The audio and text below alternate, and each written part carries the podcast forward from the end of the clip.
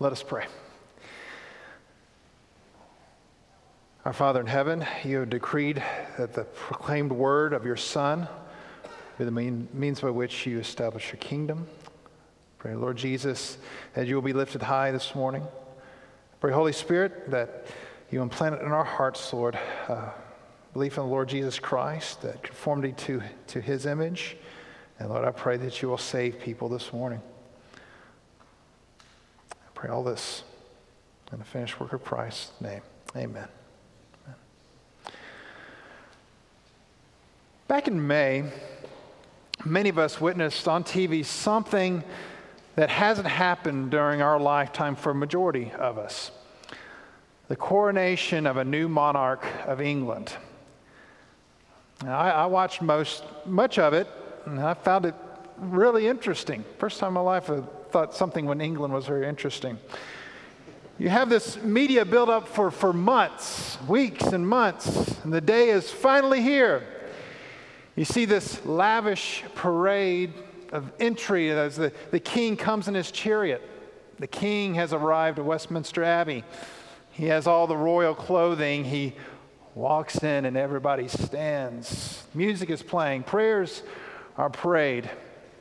This old and gorgeous cathedral echoes with the sound of all the music. He sits in a centuries old throne and has a crown placed on his head. Now, we as Americans, we watch this with some suspicion, of course. It's kind of ingrained in us as, as Americans. The United States started as a rebellion against the King of England, King George. But this event still fascinates us. What we read about in, in fairy tales and old stories is still a thing in modern times, even in Western civilized society. But there's something a little bit more too that's a little bit more suspicious for us. All this money is poured out for this ceremony, all this for a king. But we ask ourselves, okay, what is the king of England? What authority does he have? Well, not much. He is technically head of state, but this authority is mostly ceremonial. There's no absolute monarchy. All this pomp and circumstance for someone who really does not have much authority over this tiny bit of land. Uh, uh, popul- population wise, large, but a tiny bit of land, tiny country. All this for a figurehead. How much more so should there be for a real king who has real authority? Say, one who is king over the heavens and the earth. Although our country's origins are from a rebellion against a king, we do indeed need a king. Monarchy is essential to our lives with God. Historical and present day monarchies point to this present kingdom and future kingdom that will be established forever. However, all of us are born in this world rebels against this true king. But why? And if we need to submit to him, what does life look like under his rule? Well, this morning we'll examine Psalm 2. Psalm 2, most quoted psalm in the New Testament. And that is on page 448 in the Black Pew Bible in front of you.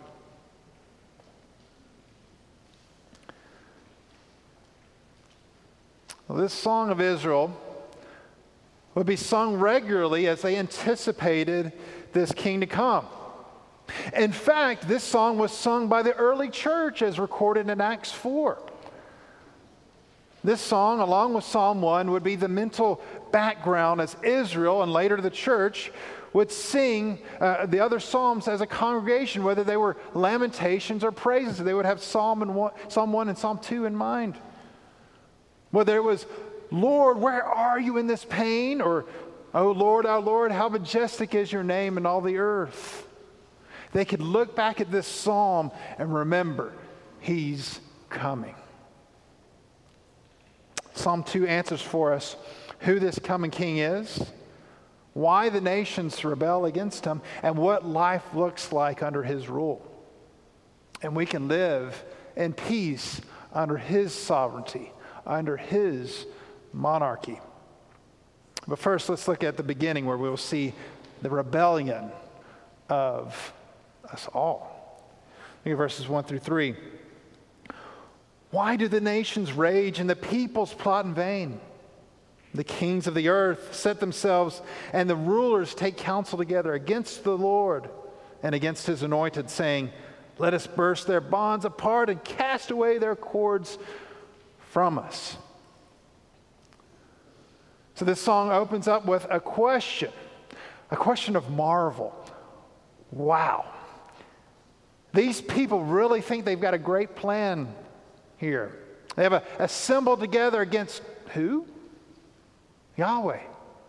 And against his anointed, which is the Hebrew word Mashiach. It's where we get the word Messiah or Christ. So, are they serious? And who, who is this that think they have a chance against the creator and sustainer of the whole world? Well, the kings and the rulers of all the earth, all the nations, everyone from every nation, which would include Israel as well. But why would they want to rebel and come after Yahweh and his Messiah? So, what do they say? Well, verse 3 tells us they don't want to serve him. Let's break his yoke from us. So this this is a head scratcher. Now I know, I know, we all know that sin is irrational. Sin makes us stupid. But that dumb? There has to be some rationale for the nations to do this. There has to be something that they're seeing or not seeing to make them think that their plan will be executed well. Well, first we see this in the Garden of Eden. Both Adam and Eve seek to break their bonds of service to Yahweh, uh, the temptation by the, the serpent. And as we've been going through Genesis the past several months, this same sin repeats itself in different manifestations and continues on through the biblical narrative. The rebellion against Yahweh and his anointed, we also see in the life and the, the kingship of David. Well, how so? Well, David is also given the title of Mashiach or Messiah. He is the anointed one of the Lord, the one Yahweh has set apart as king of his people. And what happens repeatedly in his life? Well, Saul, the original king of Israel, seeks to kill him because Yahweh, through the prophet Samuel, has anointed him. Years later, David's son, Absalom, seeks to kill him and tries to seize uh, the anointing from him as if he could. So you have this pattern of rebellion and plotting against Yahweh and against his anointed one. But as we continue on in this psalm, we realize, you know, I don't think he's actually talking about David here. He's related to David, but he's not David. It's clear that this, this figure is not a Messiah, but the Messiah. But how is it that these folks think they can rebel and topple over Yahweh and his king? Well, fast forward 28 generations later from David to the birth of Jesus, who is called the what? The Christ the Messiah, Mashiach, the anointed one. Who in weakness is born to a poor family? Who in weakness is the carpenter's son? Who in weakness is killed by a king, Herod, and a ruler, Pilate, and a despicable criminal's execution? But why? Why is it that these folks think that they can plot against God and His Christ? Well, in their blindness, they see the anointed one as weak. They see the cross as weak. The cross is seen as weakness. The Christ seemed to be conquered when he died on that cross. Not coming out, not getting the legions of angels, not coming out from that cross, no, but remaining on that cross. The way God operates is perceived as weakness by the blind. But to those who have their eyes open, they see the glory and power of the cross of the anointed one. The perceived weakness of God is his glory and power displayed. But only those who are his see it. The rest see it as weakness and hate it. Powerful kings are anointed with oil. Christ was anointed with blood. Kings have a crown of jewels. He had a crown of thorns. So listen, we have to we have to remember this this message when we get to the lamentation psalms. It helps build a context of how we read those. When you read the lamentation psalms, which we will look at next week, you have to read them with cross-plated glasses, if you will. We have to believe God's glory is displayed in weakness and suffering and in the cross. His justice and mercy joined together in one event. So, the rebellion of the world and of you and me is rooted in our unbelief and our idolatry. We don't want to serve Him, we want to serve other gods. We, you and I, come into this world transgressors of the first and second commandments. We don't believe God and we create false gods. The, the, the, the idolatry is the prohibition of the second commandment, but at its core, it is self worship.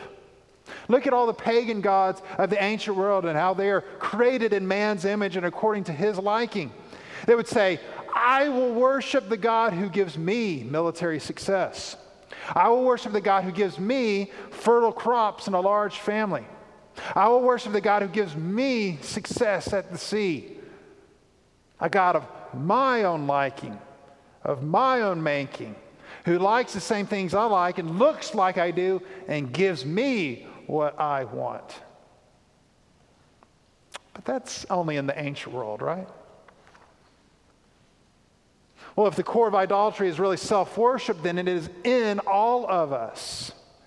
Our rebellion in our Creator is rooted in our unbelief in Him and in our self worship. We want to be free of Him so we can be masters of our own life. We want our spouse to be all about us and our needs. And what happens? Our marriages fall apart. We want, our, we want uh, our jobs to give us ultimate satisfaction. What do we do? Well, we constantly change jobs, thinking that if I just get this other one, then I'll be happy. The church does not give me what I want, to fill my needs. So, what do we do? We'll leave it for another and then repeat that same cycle again and again because our lives are so centered on us. We are rebels against God because we want to be God. We are self worshippers. And we struggle with relationships, whether that be in marriage, in the workplace, or family, or in church, because we are self worshippers trying to work together with other self worshippers. We get mad when we don't get our way. So we leave to go to another place or to another person thinking it's going to be different. So we quickly discover that it isn't. Just like Adam and Eve, just like Cain, just like the Israelites. The list goes on and on. We are enthralled with ourselves. Before we know Christ, every aspect of our lives is in rebellion against our Maker. For those of us who know Jesus, we battle, we continue to battle in these temptations to rebel. We recognize that it is still in us and we hate it. We hate it because the Spirit of God hates it. We hate it because the Spirit of God lives inside of us. We know the wrath of God was poured out on our Savior because of our sin, and we no longer want to live in that lifestyle. And this rebellion, this is important to remember, this rebellion is inside of all of us. It is not just out there. And again, how has God dealt with this rebellion? He's dealt with it. How has He?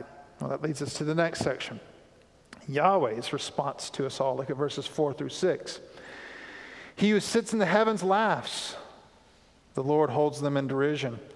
Then he will speak to them in his wrath and terrify them in his fury, saying, As for me, I have set my king on Zion, my holy hill. The stupidity of this rebellious people is, is comical. Now, the laughter described here is not concerning the judgment. That's important to remember. But the description of laughter is in response to the comical stupidity of the, the rebellion of humanity.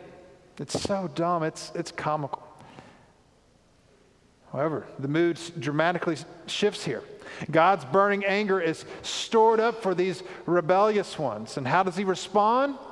We saw what the, the people said. Now Yahweh speaks, and he gets the final word in this psalm.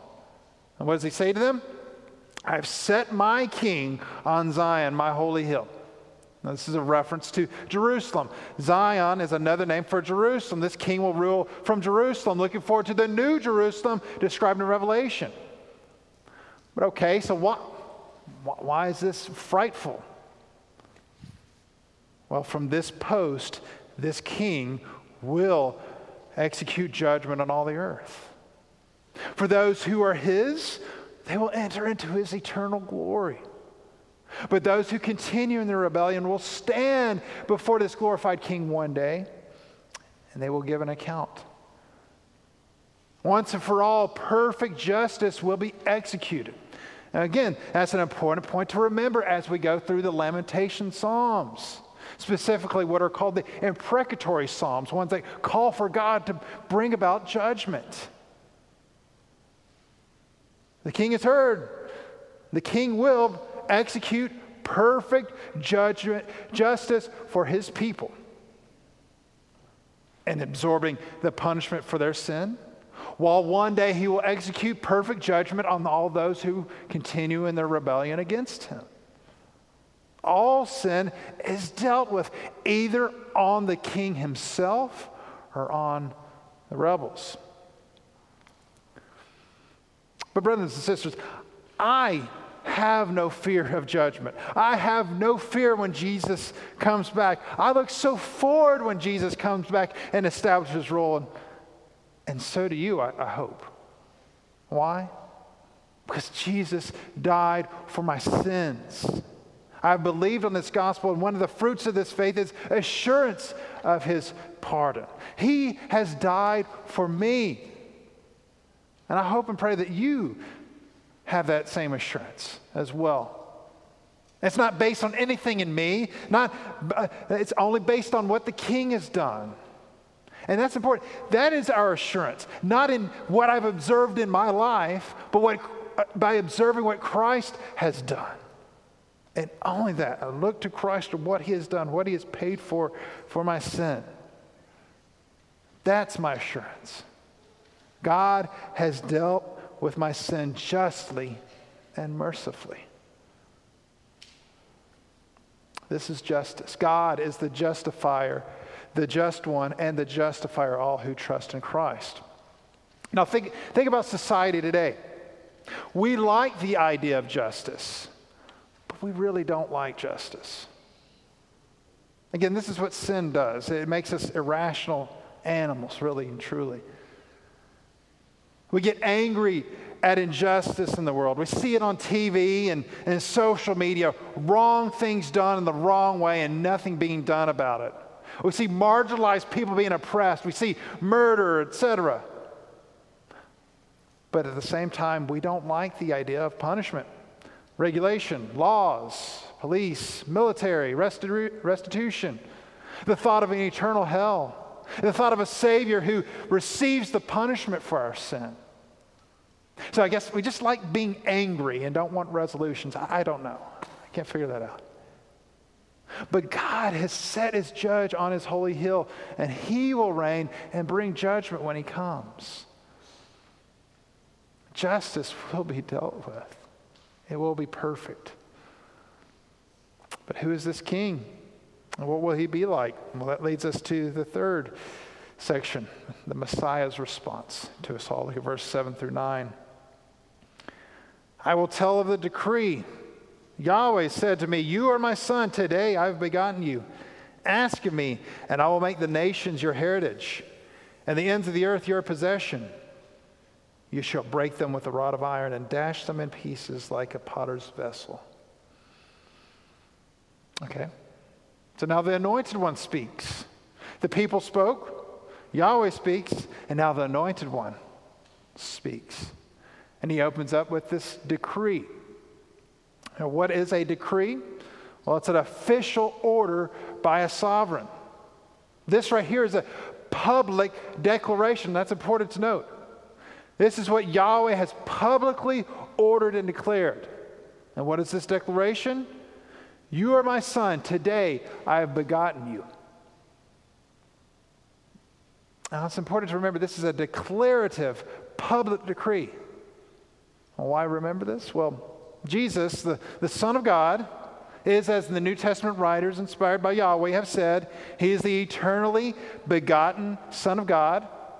Jesus is eternal, no beginning or end, the Alpha and the Omega. He is one with the Father. He is Yahweh. Yahweh is the God who is three persons Father, Son, Holy Spirit. There's never been a moment when the Son was not. He has always been and always will be. So, what, is this today I have begotten you language then? Wouldn't that imply that he does have a beginning? Well, again, remember this public decree at the beginning of verse 7. This is coronation language. Yes, he has always been and always will be the Son of God. But in time, he has been declared among the nations the Son of God. Think about Matthew 3 17, when Jesus is baptized by John the Baptist. The Father declares publicly from heaven, This is my beloved Son, in whom I'm well pleased. And in Matthew 17, 5, at Jesus' transfiguration, the Father says, This is my beloved Son, with whom I'm well pleased. Listen to him. It wasn't like Jesus was not the Son before he said this, no, but it was the public declaration of his sonship. The mystery of ages has been revealed for all to hear. Now, because of this sonship, what is the son's inheritance? Look at verse 8 again. Ask me, and I will make the nations your heritage and the ends of the earth your possession. So, this king is not just king of Jerusalem, not just king of Israel, no, he's king of all the earth.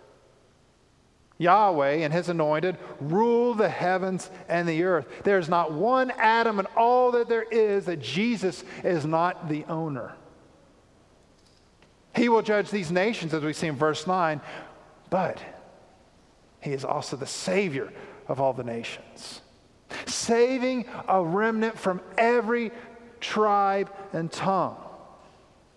And how does he do this? How does he accomplish this, this kingdom building, this conquering of the nations? Well, think forward to Matthew 28, verses 18 through 20. Jesus, who is called the Christ, says, All authority in heaven and on earth has been given to me. Notice that language.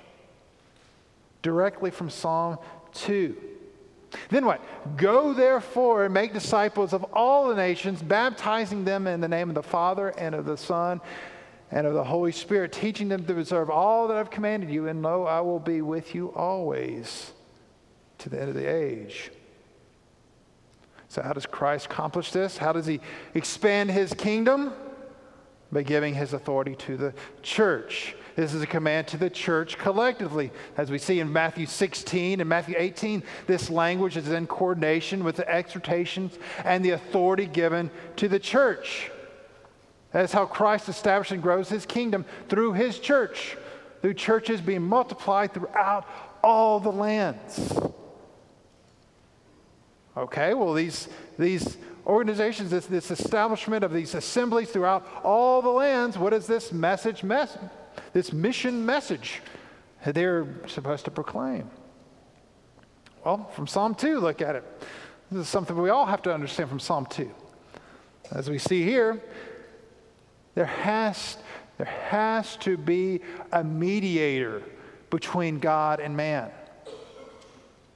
There's such a chasm between God and us that it is impossible for us to come to Him without someone in between. Well, this psalm cannot be talking about David. David was a sinful human being just like me and you in need of a Savior. This can't be talking about Solomon. Solomon was a dreadful sinner too. It has to be someone talking about someone who is indeed Yahweh and also a human king on the earth. Who can this be? It is our Lord Jesus, of course. God and man and one person. He who is both judge of all the earth and the one who receives the judgment that is due on all the earth. The begotten Son of God. And if you know that if you know Jesus, you are a child of God, not begotten like the Lord Jesus, who is indeed one with the Father, but you are adopted into his family. And because of this, look at this passage again. Ask me, and I will make the nations your heritage and the ends of the earth your possession. So look at the, the son's inheritance here. All that is his, believer, is yours. Of course, this is obviously not the case right now, but one day it will be. This is where our hope is. This is where our hope lies. That everything, everything that will be under his rule, we will be reigning with him. You own nothing now, but one day we will own everything through Jesus Christ our Lord. Now, this inheritance isn't for everybody, but anybody can have it by the will of the Father through faith in the Son and this King. And this leads us to the fourth section here the psalmist's exhortation to us all. Look at verses 10 through 12. Now, therefore, O kings, be wise. Be warned, O rulers of the earth. Serve Yahweh with fear and rejoice with trembling. Kiss the Son, lest he be angry and you perish in the way, for his wrath is quickly kindled. Blessed are all who take refuge in him. Now we're in the final stanza of this glorious song. The psalmist speaks here with an exhortation to all the kings of the earth and all of us, for that matter. The kings are representatives for the people. How do we escape this judgment? How do we avoid this crushing wrath that will be poured out on the final day? Well, we heed the psalmist's wise words and warning.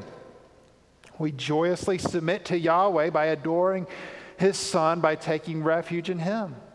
We serve Yahweh and rejoice in him. How? By kissing the Son and taking refuge in him.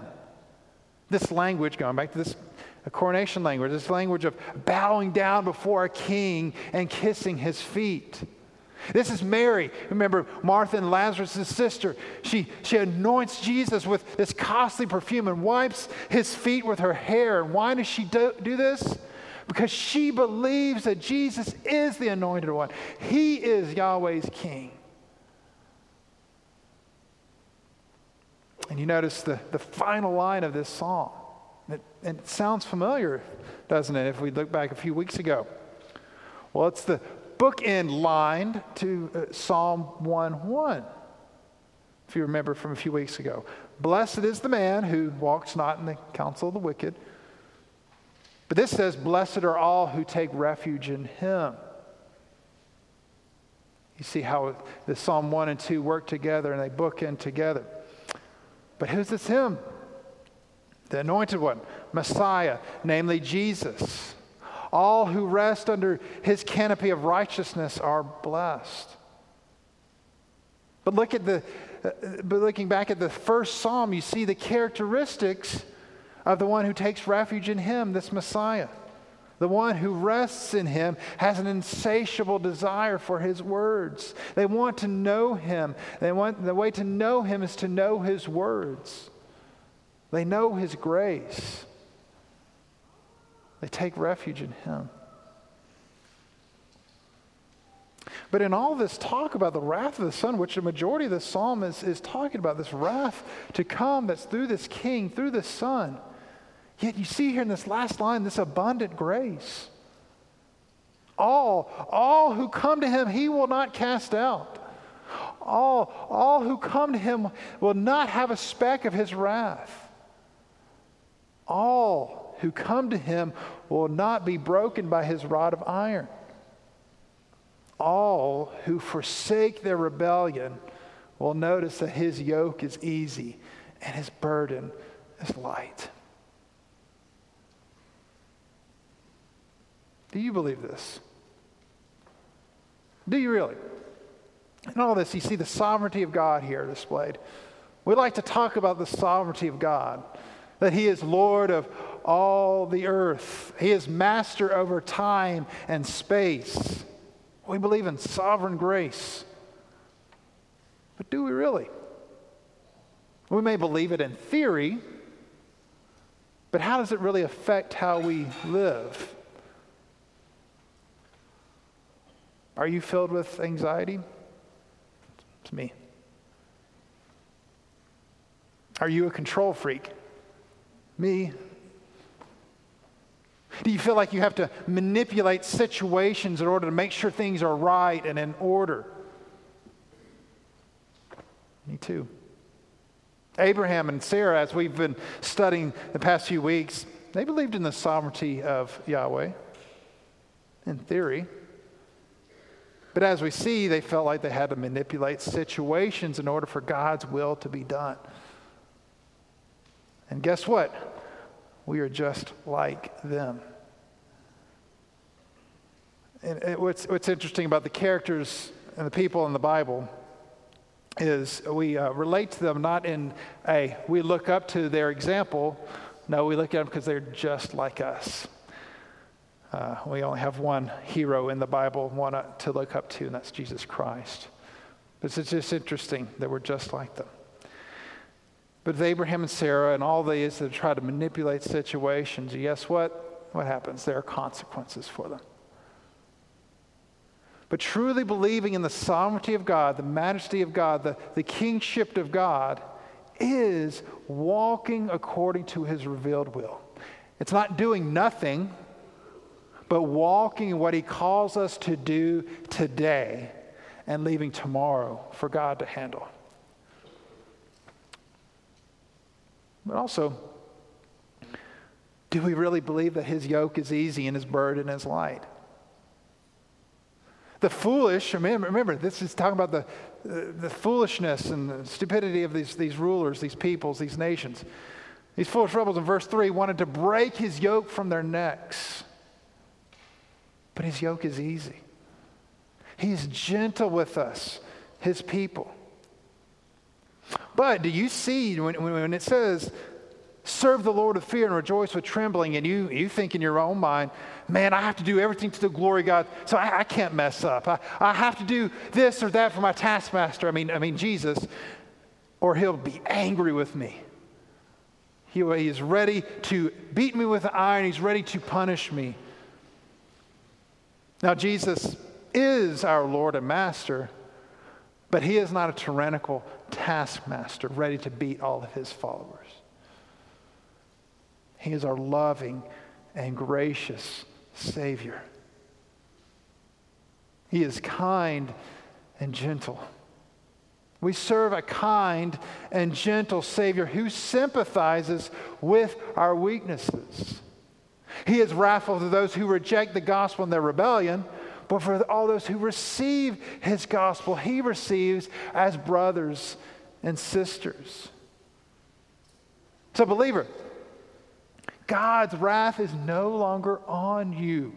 His displeasure is no longer on you. He doesn't have a task list that you have to complete each day. His task for you is to believe Him, believe His word. The doing of His word comes from believing it. We live by what we truly believe. So, Psalm 2 teaches us that Yahweh reigns in heaven and earth through his king, so believers can submit and live with confidence in the one in whom they take refuge. With that said, we must submit to the one who rules the nations and to the means by which he conquers. And how do we daily submit to him and his means? Believe him. I'm not just saying believe in him, believe him. Believe his words. We as a church must believe him. We can't kiss him or pay homage to him if we don't believe him. We can't serve him joyfully with trembling if we don't believe him. To take refuge in him is to believe him. When he says, Do not worry about what you will eat, what you will drink, what you will wear, believe him. When he says, Cast all your anxieties upon him because he cares, believe him. Believe him. Now, church body, when he says, make disciples by baptizing them, teaching them to observe all that he has commanded us, and that he will be with us as a church until he comes again, believe him. The local church is the embassy of his kingdom. Why do we plant churches? We want more embassies of the kingdom. Is Christ the ruler of all the nations, of every people group, of every province and state, of every county and community? Then that place needs embassies of the kingdom, i.e., local gospel preaching churches. So, how do we as individuals change our mindset of this? How do we as a church change our mindset of this? Well, we get out of our self worship and what we like and what we want in our comfort zones and worship the King and go about his business. Letting our lives reflect his lordship, his kingship. Because again, we don't think his yoke is easy and his burden is light, but it is. He's gentle and kind. The way can be scary, but we trust the one who holds our hand every step of the way. Christ's monarchy is not ceremonial like the King of England, it is actual, it is cosmological, it is eternal, it is good. He is a kind and gentle king. Come to him. Bow down to him. Believe him. Let's pray.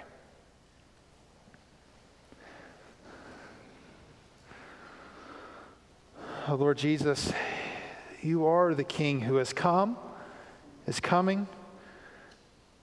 And we look forward to the day in which you will be manifested, you will be revealed, you will be revealed in all of your glory and splendor. And Lord, that is a day that is not of dread for us. We, we, we long for this day. In the midst of, uh, of a life of, of pain and suffering, of injustice, Lord, we long for the day in which everything will be dealt with, everything will be completed, everything will be fulfilled. But Lord, in your, in your goodness and your mercy and your kindness, you've given us appetizers, you give us tastes of your, your kingdom. We're thankful for that. Lord, this, this world, the way it currently is, is not our present home. Um, we know this. We cling to this as, it, as if it is, but it's not. We look forward to our future home, of which you are bringing with you soon and very soon. Lord, may you be master and Lord of every aspect of our lives today, this week, and this month, Lord. Um, Lord, break our rebellion. That even the, the old man that's in, our, in us, Lord, break that continued rebellion in us that we may be full servants of you, our kind and gentle King. In Christ's name, amen.